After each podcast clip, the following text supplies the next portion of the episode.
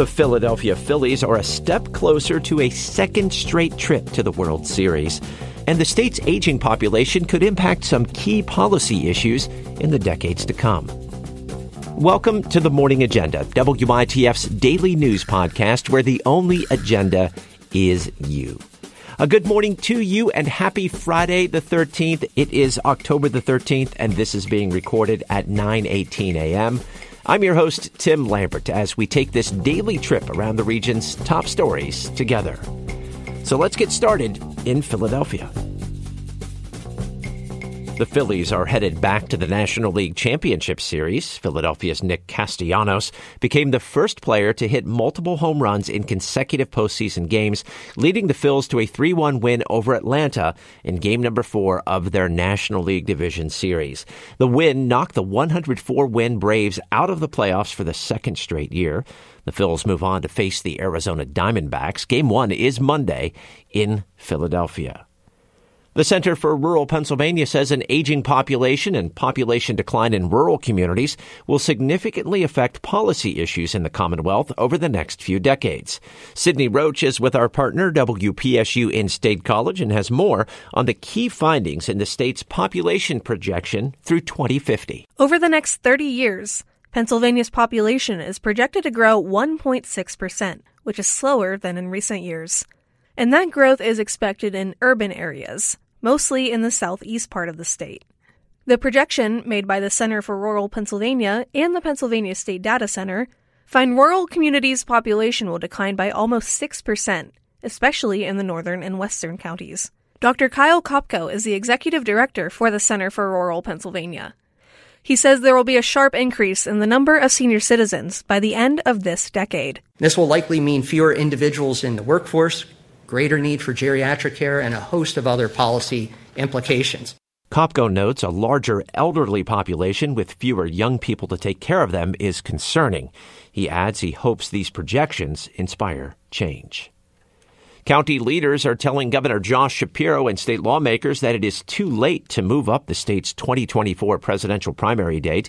The County Commissioners Association of Pennsylvania says there's just not enough time for counties to successfully administer the election if they must also handle the tasks associated with moving next year's primary from April 23rd. Lawmakers had initially discussed moving up the primary date to avoid a conflict with the Jewish holiday of Passover.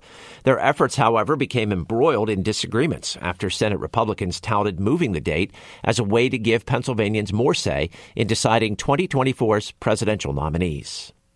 Well, the Commonwealth is seeking feedback on its new policy for protecting communities that have high pollution levels.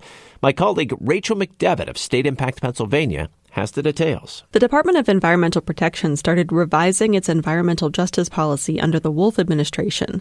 Now, the Shapiro administration is rolling out an interim final policy and collecting public comment before officially enacting it.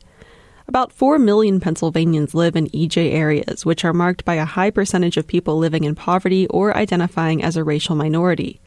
The previous policy was criticized as being toothless, the new guidelines still don't carry the weight of a law or formal regulation, but they will direct how DEP considers EJ areas during inspection, compliance, and enforcement efforts. Public hearings are scheduled in Rancho, Scranton, Erie, Pittsburgh, Harrisburg, Chester, and Philadelphia. Just want to note that people can also attend a virtual hearing or submit written comments. That comment period closes October 29th. The city of Lock Haven is considering selling the William T. Piper Memorial Airport. City leaders say it's losing money. This is the only public airport in Clinton County. Alan Euler is a tenant at the airport. He says it's needed for emergency flights and pilot training, especially as the country faces a commercial pilot shortage. It's estimated that by 2030, they will have a shortage of 30,000 pilots. So we desperately need more pilots. The estimates come from a private consulting firm. City leaders say they want the facility to stay in use and suggest businesses in the county buy it. Euler says there's a group of people working on a business plan to do just that.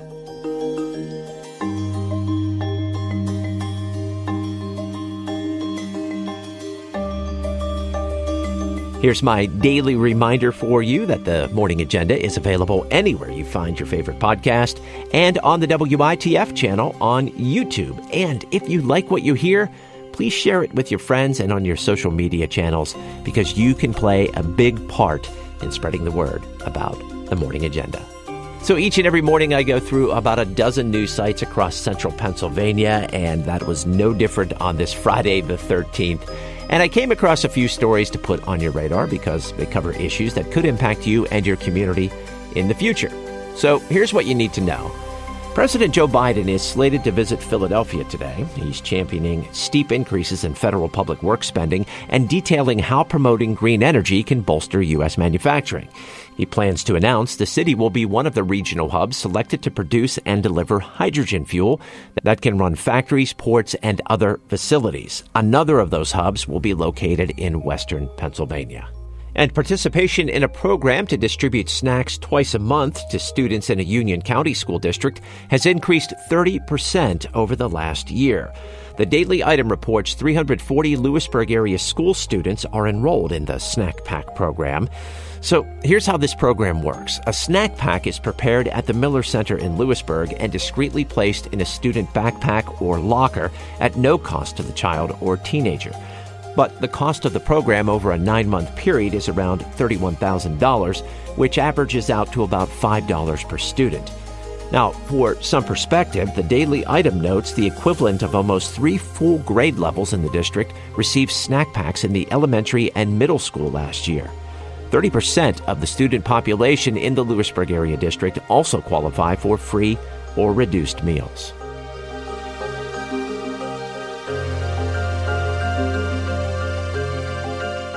Time now to wrap up today's episode of the Morning Agenda. And of course, we end with me asking you what is the one song that you have on repeat today? What is the one song you are listening to?